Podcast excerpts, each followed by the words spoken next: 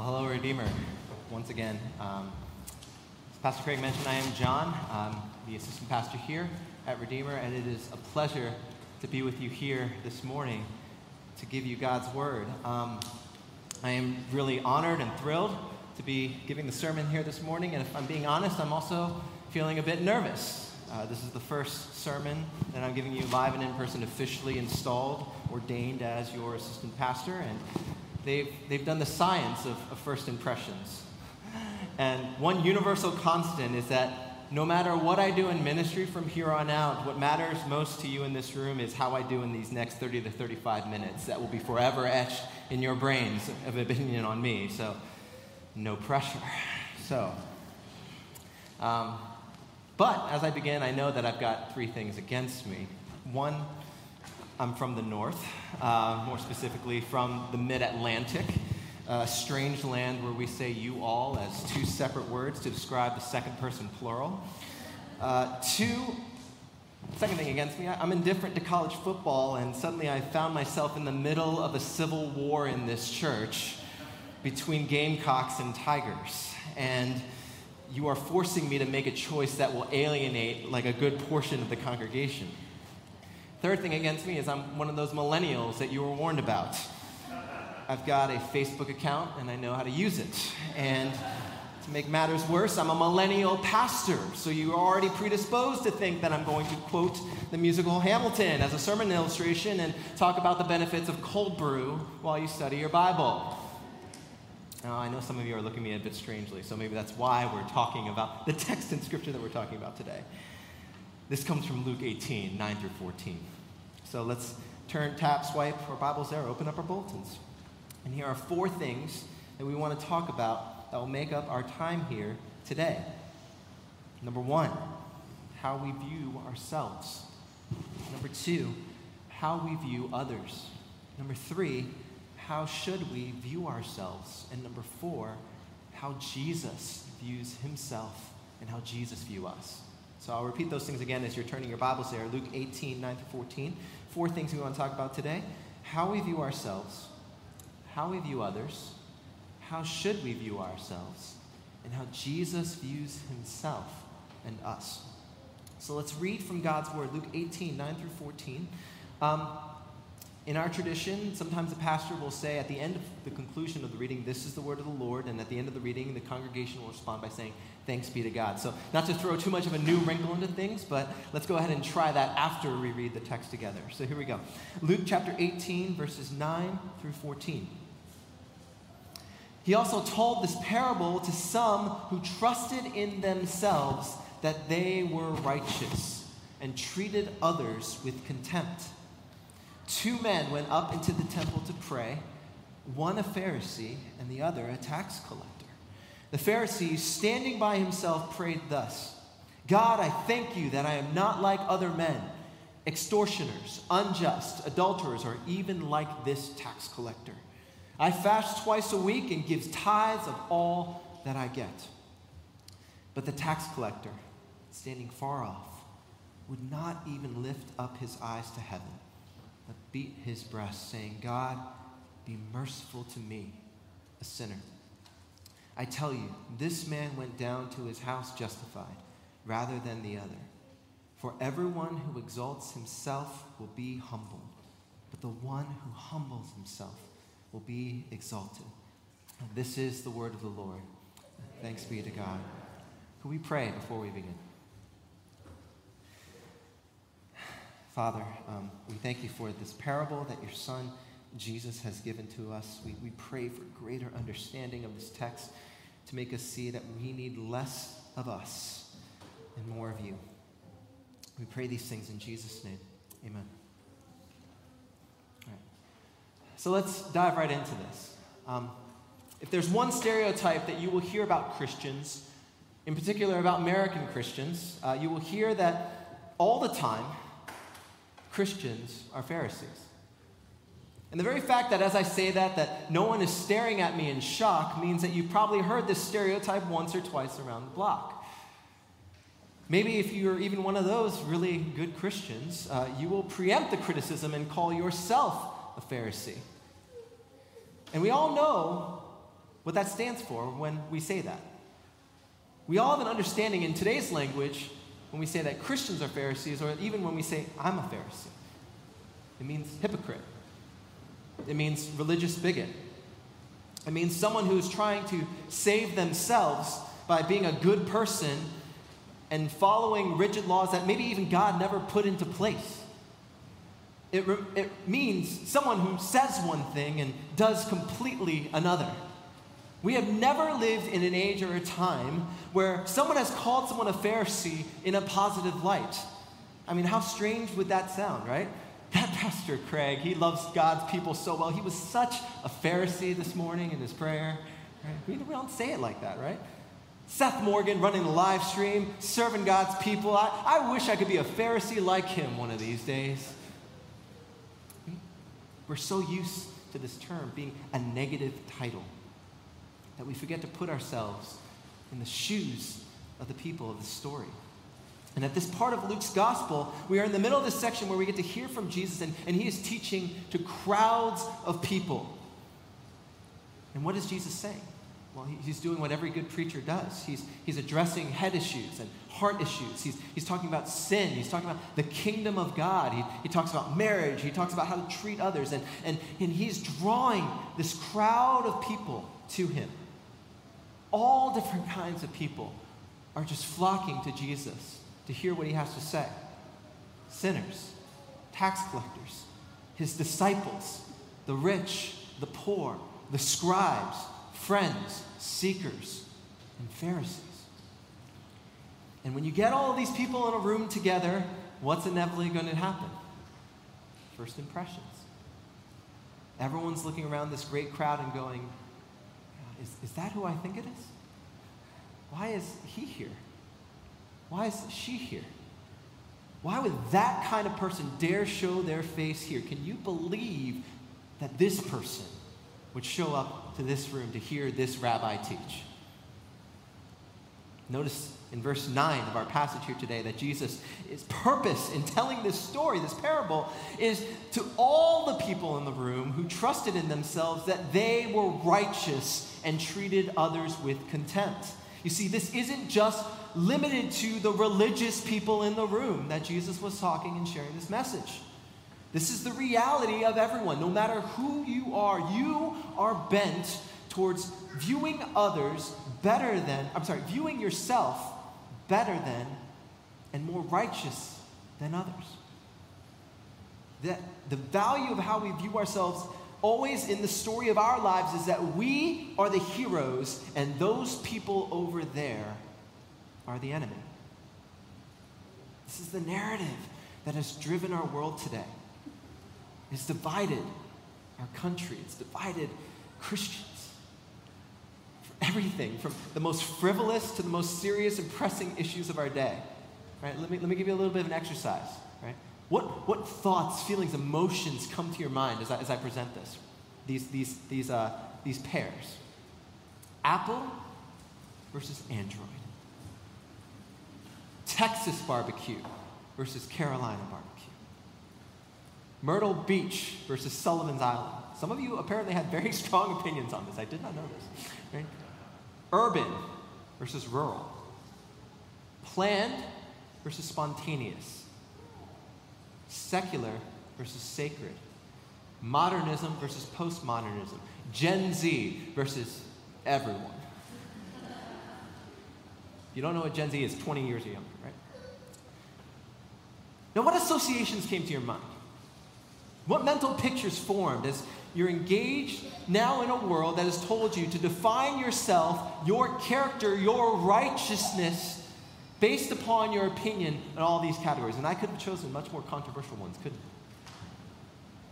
And all these micro choices, it shapes you to think that I am the good guy, and those people over there are the enemy. Those people there are unrighteous. Those people there are deserving of my contempt.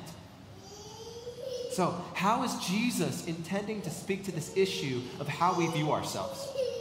How we view ourselves self righteously? This is tricky, right? Because after all, one thing that self righteous people hate is to be told that they are self righteous. So, what does Jesus do? He does what every great teacher does he couches this lesson in a story. This is why Jesus chooses the characters that he does. Why does Jesus choose the Pharisee? You see, not because the Pharisees back in Jesus' day were a corrupt group of religious bigots. But the Pharisees in Jesus' time is the model of moral perfection. It's the epitome. These are individuals who spoke with original religious authority. They had political influence. They were academically learned. They were thought to be rational and practical. Religious people compared to the wild teachings of the Sadducees and the Essenes that everyone tried to avoid. To be called a Pharisee is not an insult in the slightest measure in Jesus' time. And the setup that Jesus is, is, presenting in the story when he says a Pharisee and a tax collector go to the temple to pray is that it could only end badly for one person, and it wasn't supposed to be the Pharisee. Pharisees kept all 618 ish laws of the commandments of the Old Testament to the exact letter. To be a Pharisaical scribe was to have the greatest influence on the future of God's people. Most of modern Judaism today has its lineage traced in a straight line to a Pharisaical tradition, in the best posi- positive light as I present that. So, to be a Pharisee was to live out what the word Pharisee meant in the original language. The word Pharisee meant separated ones.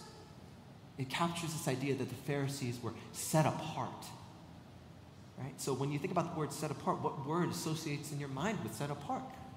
Holy. That's what Pharisees meant. So, so put it in a way that makes sense to us, right? Jesus is taking that person who you might consider to be the most holiest, worthy of respect and honor, right? Taking that place of prominence, of influence over your life, you know, like celebrity pastors or public figures or bloggers, influencers, whatever. Whoever you hold dear, Jesus is making that person the enemy of the story. Do you see why now what Jesus is saying is so fundamentally shocking? So look at verse 11 and read again what it says. The Pharisee, or the separated one, is standing by himself. That's no accident that those words are together. This is telling us that he is going to be in the place of the greatest influence, the greatest respect and honor in the temple. And where is that? right next to the sanctuary by himself. He has positioned himself in the place of highest honor, like an altar to himself. And scholars say that that place where he is standing is most likely closest to the holiest place in the temple. So, how he's viewing himself is essentially that he is so holy that even his coming to the temple deserves recognition. He wants his own Pharisees Appreciation Month He's trying to position himself by his title and by his actions as saying, This is what makes me close to God himself. He views himself already, even before he breathes one word in his prayer, as worthy more than the others who have come to the temple to pray. And what does he pray? In his prayer, we discover our second point of today's sermon how we view others. And we do that in seeing how the Pharisee views others. And in this, look at this. Verse, second half of verse 11 with me. The, prayer, the Pharisee prayed thus God, I thank you that I am not like other men, extortioners, unjust, adulterers, or even like this tax collector. I, I tried to do that in my most negative political ad voice. That, that's kind of the tone here, right? What he's trying to say. Look at this. God, I thank you that I am not like other men, extortioners, unjust adulterers, or even like this tax collector. Where, where do we even begin with what's wrong with this prayer? Here's very quickly maybe eight things that we. Number one, he believes that God made him better than others. The false gratitude given to God in prayer isn't meant to actually give thanks to God. It's meant to be sort of this passive aggressive shade to other people in the room. Right? Passive aggressive shade is the worst kind of shade because you're too much of a coward to say it directly, so you use the name of God to do it. Number two, he believes that the others are made less in the image of God than he is. He takes human dignity away from those made in the image of God and places a completely subjective value of his life above others because of his occupation, his status, his activity, and his position.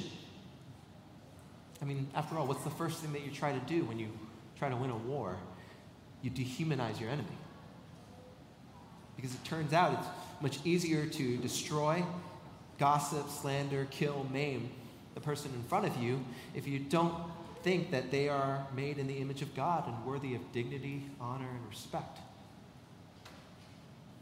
You need to assert your dominance over them by creating an aura of your righteousness, of your power, your background, and your achievements, and you use it to threaten them.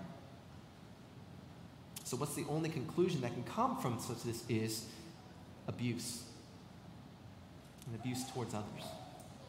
Number three, he believes that the sins of others keeps them unacceptable before God. He has made their sins into their identities and he has made their sins their primary identity. No longer can they be humans made in the image of God, they must be extortioners. No longer can they be fathers and mothers and brothers and sisters, they are unjust. No longer can they be people who are loved by God, but they are adulterers and tax collectors. In other words, he's saying that there's a limit to how much grace God will give to you before you are labeled by your worst sin and therefore need to be discarded. And we do this all the time. This person's a liar, this person's a cheat, this person's a gossiper. We throw around these labels and we think it grants us the power to state that therefore they are unredeemable before God. All the time. Number four, he believes that the sins of others make them unredeemable. So it's not only enough that they're unacceptable before God, but that they're beyond salvation. This is why we hear sometimes in our culture being tossed around all the time. We say, the only good blank is a dead blank. What are we saying when we say when, hear, when we hear things like that in our culture? We're hearing things of this person is not just unacceptable before God, but even not worth saving. Number five, he believes that his judgments about others are true. The assumption is that his judgment about himself is inerrant. And that his judgments, therefore, are about others are inerrant. So, living as a Pharisee has given him this delusion that his title and his position allows for him to proclaim the judgment of God himself. Number six, he believes that he is blameless against the very sins, the one that he's judging. Now, Jesus purposefully makes this Pharisee not know his Old Testament. Because if this Pharisee knew his Old Testament, how is Israel described in the Old Testament? Hosea 9:1, God calls them adulterers. Malachi 3:8, God calls Israel thieves. Jeremiah 6:13, God calls the Israelites unjust. And yes, even in Nehemiah 10 32 to 33, he calls them collect taxes. Pharisee himself, his own knowledge of redemptive history should have had him realize that he is just as capable of committing the very actions that he condemns others in doing. As one of my pastor friends says, he says, Don't think that you are above that worst sin that you think that you condemn in someone else. You are not. And Pharisee should have realized that himself. Number seven, he believes that religious activity makes him better than other people. Now, to be fair, if, if we had everyone in this congregation fasting twice a week, we'd be a, we'd be a holy people. We, we, we as pastors, we'd love that. We might be starving, but you know, holiness weight loss plan, whatever, right? Like, um, fasting is hard. If you've ever done one of those 30 hour fasts, it, it's really difficult, it's painful. To be fair, right, we'd all appreciate more devotion to God. But if it's in the service of ego, if you're doing it to serve yourself, it's all hollow. Number eight, religious giving makes him better than others. So, not only just religious activity, but religious giving. what do we see here? That it's not about your religious actions or your gifts, but it's about your heart. It's about your heart. If I say to you, I gave $5 to the poor and that is all I had, it's a solid statement, right? Jesus would, would probably be on board. But if you said, I gave $1,000 to the poor for tax breaks, uh, we start questioning you a little bit, right? It's a little less solid, right? We're saying, well, you know, you did good. Um, there's a side benefit to that. That's fine. It's great. And we should, you know, take advantage of laws in place for us. Yeah, great, right? That's, but less, little less solid, right? If, if that's the first thing that you say about your giving, right? But what if you said this? I gave a million dollars to the poor because I'm a better human being than them. It doesn't matter at that point how much you've given. I mean, sure, they might appreciate the gesture. Sure, it certainly might have helped a ton of people. But you have just demonstrated in saying that I've given $1 million because I'm better than them how untrue that statement actually is. So when you line up all of these eight things together, what you see is this picture of Jesus saying this Pharisee is ultimately delusional. It's delusional. And why does Jesus do this? Because he wants to show us, you and I, that apart from the Holy Spirit in and working through your life, we are this delusional. Did you catch that? Did you catch it? Right, look at those eight things that the Pharisee was doing wrong again and see how this applies to yourself. Number one, how often in your life, even though you haven't said it, you thought, God has made me a better person than that guy or gal over there. Don't stare right now, right? Number two, how many times have you turned on the news, seen someone that you vehemently disagree with, and thought to yourself, that person isn't as human as I am? Number three, how many times, and four, how many times have you seen someone sin in a sinful pattern and thought to yourself, well, there's no use for that person now? God surely can't redeem that person. Number five, how many of you times have you used your faith as a weapon to proclaim eternal damnation on a person's life as though you were God? Number six, how many times have you labeled others without realizing the label you're referring to could actually be powerfully applied in your own life? And lastly, seven and eight, and I'm speaking specifically to Christians here now, how many times have we used the church service, the size of our offerings, the number of devotionals that we do throughout a week to mask the fact that we really don't love and worship Jesus, but we love and worship ourselves. You see, if your only takeaway from this story is, well, that Pharisee was a bad guy, and you don't see yourself in the narrative, and you haven't really gotten the point that Jesus is trying to make, the mirror he's trying to put in front of you. He's trying to free you from the delusion that you are as wonderful as you think that you are. And while we can lie to ourselves about that reality, the world continues to try and drown us in that delusion, right? What we're really finding out at this, this time that we're in, deep down inside, is that we know the truth about that our condition, don't we? And if we leave that alone without redemption, we find ourselves in despair. Or maybe even to the point where we start wanting to degrade others because we can't live with ourselves.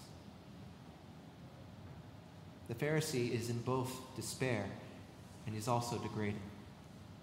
He goes to the temple in the most prominent position to talk about the glory of himself. This is a man not worthy of your respect, but worthy of your pity. Because he can only gloat about himself in the moment where he's supposed to be boasting about God, whom he claims to love more than himself. You see, and in this, we, we see the heart of Jesus' parables. You see, the parables of Jesus aren't there to just give us moral lessons, it's to, to, tell us about what the kingdom of God is supposed to look like. And in this kingdom of God, you get a little, you get a little taste of what this kingdom is about. Heaven is to shatter the delusion that we are what's most important. Jesus is saying that this is the enemy of the kingdom of God. Jesus doesn't care about your position in the public square, what accomplishes or influence that you think that you have. He cares that you see yourself rightly. And that's why Jesus chooses the Pharisee as the evil guy in the prayer.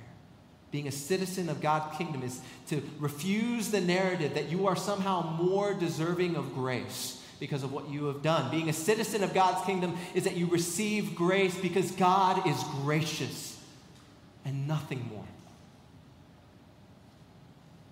So this is what Jesus is trying to do. But if we were to leave the story at verse 12, well, there wouldn't be much hope there, would there? But Jesus' parables never leave us without hope. That's what makes all great parables and stories true. Look at verse 13 and see the third point of our sermon how, how we ought to view ourselves.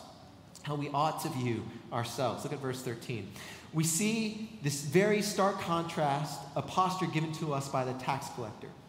Now, for those of you who are unfamiliar with tax collectors back in, in, in biblical times, um, this isn't knocking the profession of being a tax collector. So if anyone here works for the IRS, know that Jesus is not gunning for you here, all right?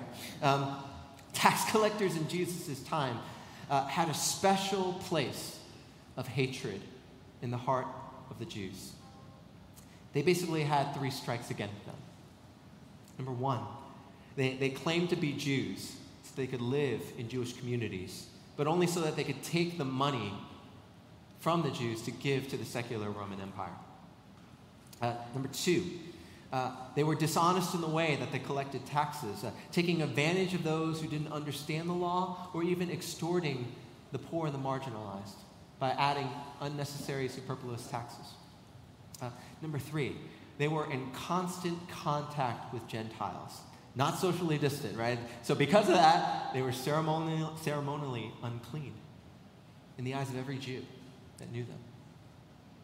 So, here you have an extortioner, someone who supported the adulterous culture of the Roman Empire, an unjust tax collector who is defiled and now coming to worship in the sanctuary, where chances are he would probably be ceremonially unclean. And Jesus makes this person the hero in the story. Imagine this, right? Let's contextualize this. If Jesus said, the accountant for the terrorist ISIS organization came to Redeemer Presbyterian Church to pray. The treasurer of the Lord's Resistance Army in Uganda, responsible for the murder and genocide of entire villages, came to the church to pray. This is the scandal that Jesus is trying to bring. This is the force and the weight of the story. Whereas the Pharisee stands to be seen and respected, the tax collector is standing far off, away from the sanctuary and the holiness that is required. So he's standing far away from the holiness of the sanctuary. Whereas the Pharisee is praying where he could be heard, the tax collector could not even lift his eyes up to heaven.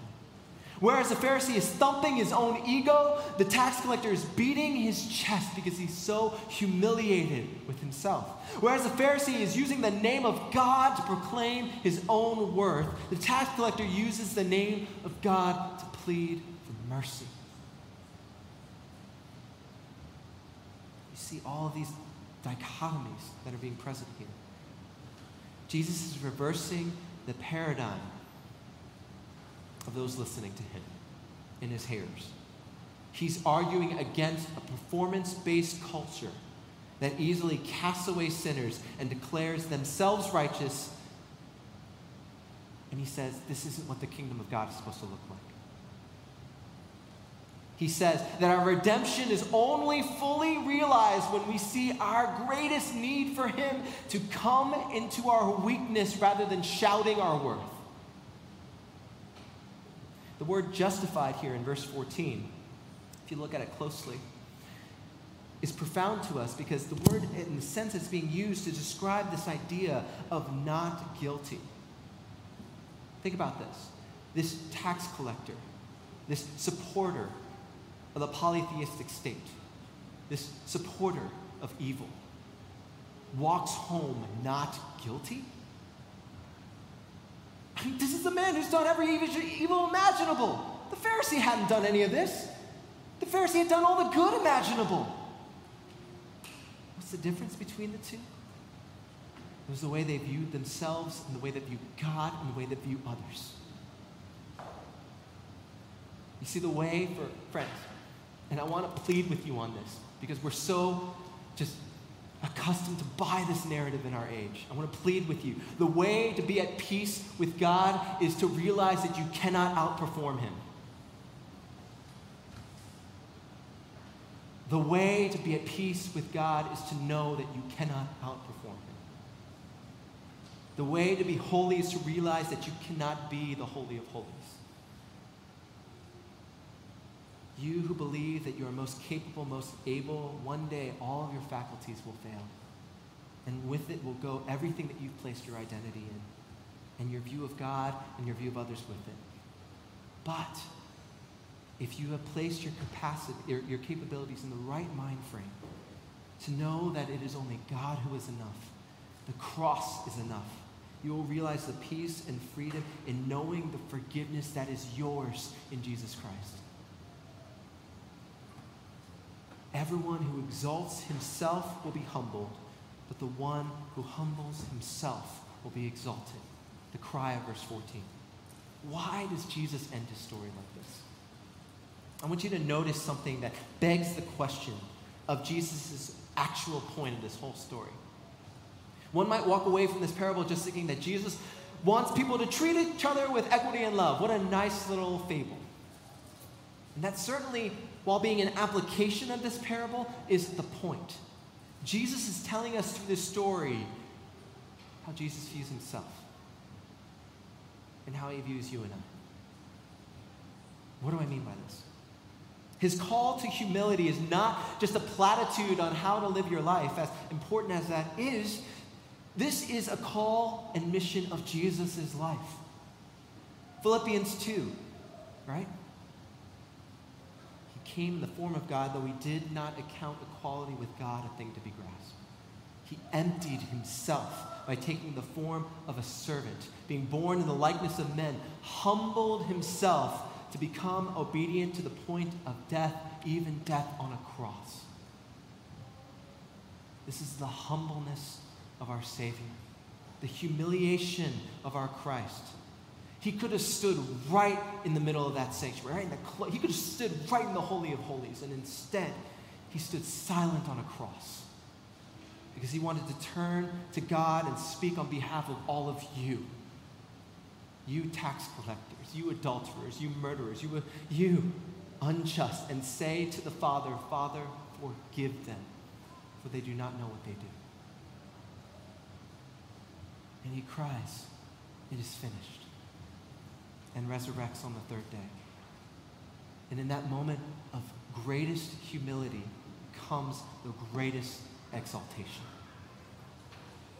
The great moment where we realize that neither heights, nor depth, nor angels, or demons, nor princes, or principalities can keep us from the love of God. This is the good news of our humble Savior, our exalter, exalted one,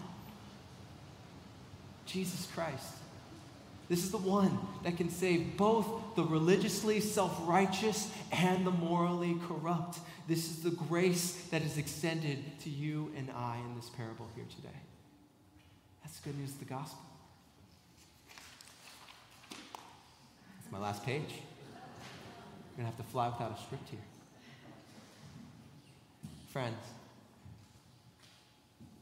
Jesus wants you to see who you really are. Jesus wants you to see how you view others. Jesus wants you to see how you should view yourselves and others. But most importantly of all, if you take one thing away from the sermon, you got to take away this. Jesus wants you to see him. And he wants to see how he sees you. Not as the one who has done so many impressive things that you have earned your way to heaven, not as one who is unredeemable because you have sinned against him, but one who is just simply loved because he has already died for you. He has already given himself up for you. And that you can't outperform him, but instead you can rest in his peace. And that changes everything. Let's pray together. Father, we thank you for your word, which reminds us, Lord, of how delusional we really are without you. Father, forgive us for our self righteousness. Forgive us for the way that we place ourselves as a hero and instead have looked to others in contempt. Lord, help us to see Jesus clearly and help, may that transform the way that we love others. May that transform the way that we see others as you see them, as one made in the image of God, as one to be cherished, as one to be loved. God, we thank you for all that you are. Lord, we thank you for your word. We thank you for Jesus. In his name we pray all these things.